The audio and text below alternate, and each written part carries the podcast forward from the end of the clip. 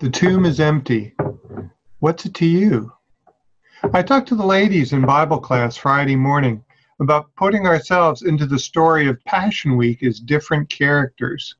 It changes things, it really does. On Good Friday, what would you be thinking if you were Peter? How about if you were the high priest or one of his cronies? How about if you were Judas? How would you be feeling on Friday morning if you were Judas Iscariot? How about if you were Mary, the mother of Jesus, say about 2 to 3 o'clock in the afternoon? How about Mary Magdalene, out of whom were cast seven demons? We know she was there, and we know she thought his death was permanent because of her having the burial ointments prepared and ready to administer on Sunday morning. After being set free from demonic torment and possession, what would she be thinking or feeling that Friday morning, all day Saturday, and then Sunday morning? If you crawl into her world and her mind and her heart, does the story of the crucifixion become more real to you? What changes about the story when we realize that these are real people living out these events? What if Mary Magdalene had been your sister? Would you have believed her? Believed her about what? She had been crazy, remember? Demon possessed. Poor girl.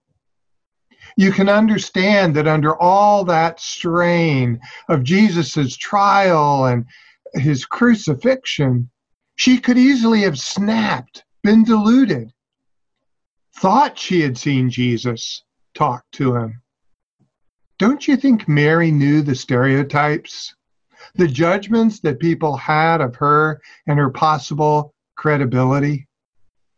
She was only a woman in a culture that really didn't much respect the opinions or testimony of women. She is one of the first ones to encounter the empty tomb but she was not alone, a fact we often miss. And we're going to come back to that in just a moment. But then, after Peter and John have come and gone, best we can tell, she has returned to the tomb site. Why does Jesus appear to her first? Of all the people on the planet, why Mary first? I don't think he is primarily trying to make a pro feminist statement. But who was there at the empty tomb first? Who had been there at the cross? Who brought spices to anoint his body? Who had traveled with him during his public ministry? According to Luke chapter 8. And so we start reading in verse 1. After this, Jesus traveled about from one town and village to another, proclaiming the good news of the kingdom of God. The twelve were with him, and also some women who had been cured of evil spirits and diseases. Mary, called Magdalene, from whom seven demons had come out. Joanna, the wife of Chuza, the manager of Herod's household. Susanna, and many others. These women were helping to support Jesus and his disciples out of their own means. So, sacrificing and caregiving as a way to communicate affection and appreciation, that was a long standing pattern for Mary and apparently many others. So, we go back to that horrible Friday afternoon of Good Friday in Luke chapter 23, beginning in verse 44. It was now about the sixth hour, and darkness came over the whole land until the ninth hour for the sun had stopped shining, and the curtain of the temple was torn in two. Jesus called out with a loud voice, Father, into your hands I commit my spirit. When he had said this, he breathed his last. The centurion, seeing what had happened, praised God and said, Surely this was a righteous man. When all the people who had gathered to witness this sight saw what had took uh, place, they beat their breasts and went away. But all those who knew him, including the women who had followed him from Galilee, stood at a distance watching eyewitness testimony, watching these things. Mark identifies the women for us who were there at the cross. Mark chapter 15, verse 40. Some women were watching from a distance.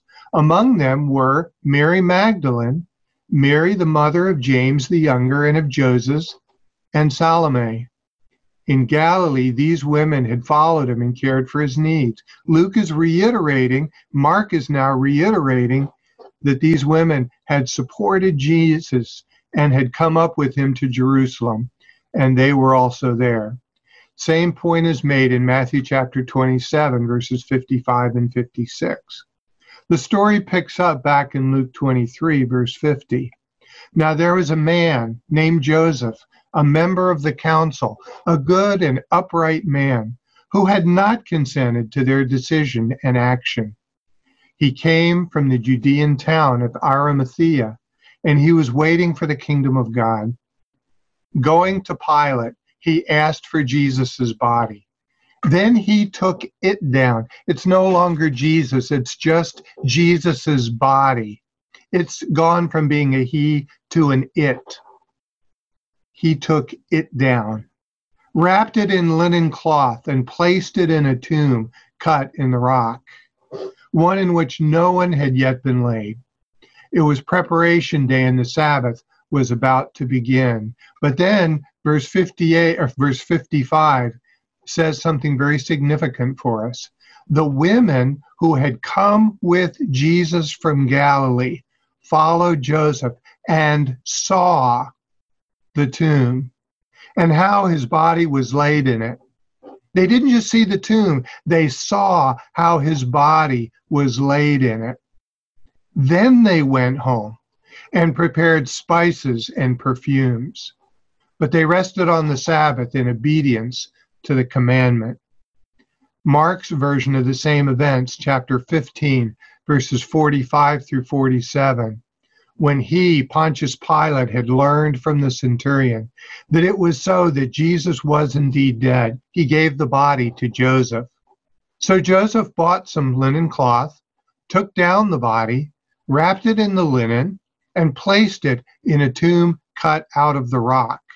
Then he rolled a stone against the entrance to the tomb. Mary Magdalene and Mary, the mother of Joseph, saw where he was laid. Matthew 27, verse 61. Mary Magdalene and the other Mary were sitting there opposite the tomb. How close were they to the tomb? They could see the way the body was arranged.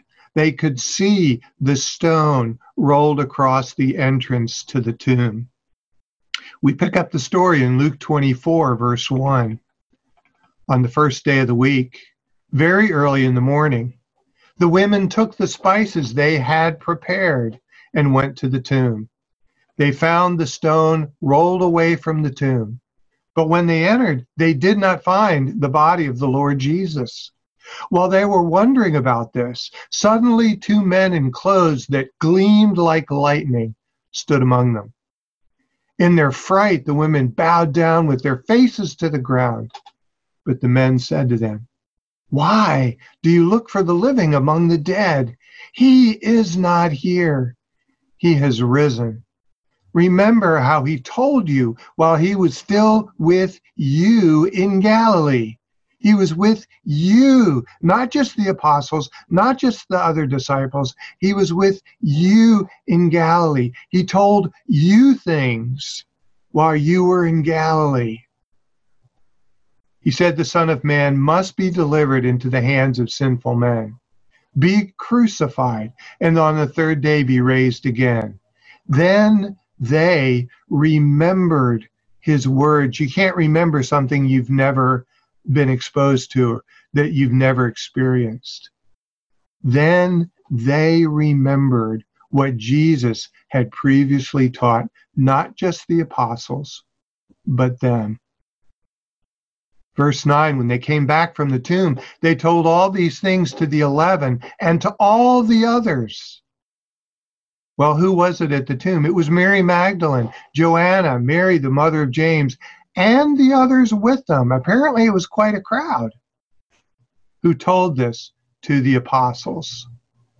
But they did not believe the women because their words seemed to them like nonsense. Peter, however, got up and ran to the tomb. Bending over, he saw the strips of linen lying by themselves, and he went away, wondering to himself what had happened. Well, Peter, Peter is a credible witness. He's chief among the apostles, the primary preacher at Pentecost and at the household of Cornelius. Peter's words would have validity. And Jesus could have appeared to Peter first, but he chose not to. I would point out that Peter and John could initially testify to an empty tomb, but only Mary Magdalene at this point can testify to a risen Lord. Her testimony is later validated by those traveling to Emmaus and by the surviving 11 apostles. By the end of the same day, in fact, except for Thomas, who missed the first appearing to the apostles. And we focus on that Mary Magdalene was the first witness to the resurrection. But I say, so what? Stay with me here. What did the experience mean to Mary, not to everybody else? And this morning we can miss the point of what that encounter meant to her and what it should mean likewise for each one of us, which is why I want us to climb inside her reality and experience and feel what she feels. It was quiet when we approached the tomb. Days before, there was noise wherever we went. Crowds cheering, sometimes yelling. But now, in front of his tomb,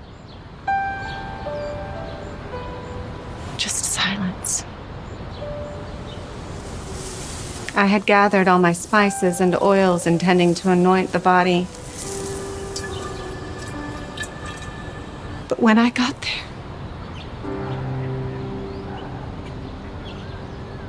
he was gone. Jesus changed my life. Ever since the day that I met him in Galilee,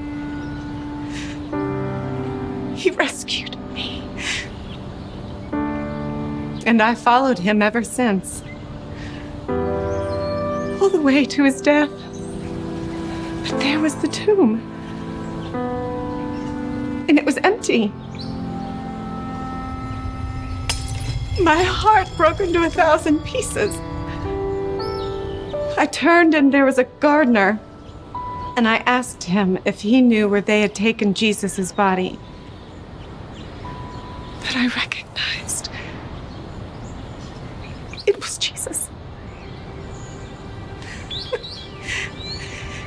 it was my Lord. He taught us that his sheep would recognize his voice, and I knew him. I knew him the minute he said my name. I dropped to my knees. What else could I do but cling to him? I never wanted to let him out of my sight. But no. He had different plans for me. He wanted me to let the others know about the good news. I ran as fast as my legs would carry me, shouting like an excited child. he did it! He did it! he, he really did it!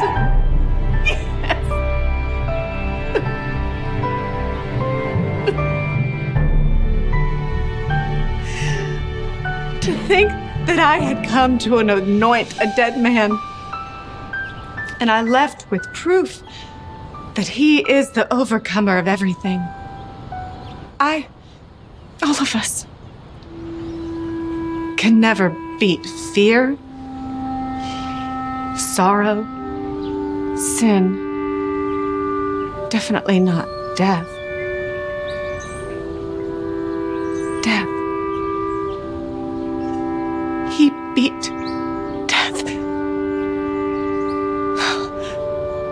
Who do I say that he is? I know who he is. Oh, I know who he is. He said that he would rise. And he most certainly is risen. He is the Savior. He is. He is the one true God.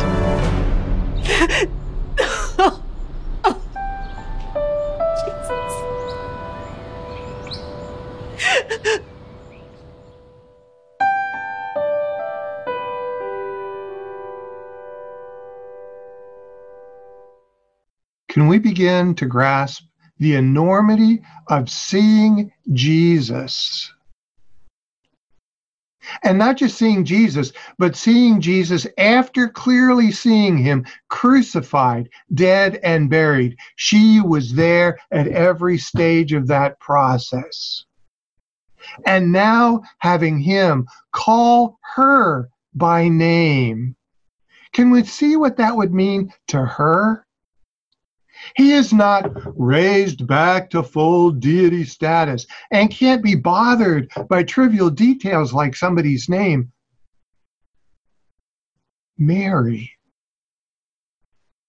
Bob, Nancy, Bill, Fran, Rick, Sam, Penelope, Neil.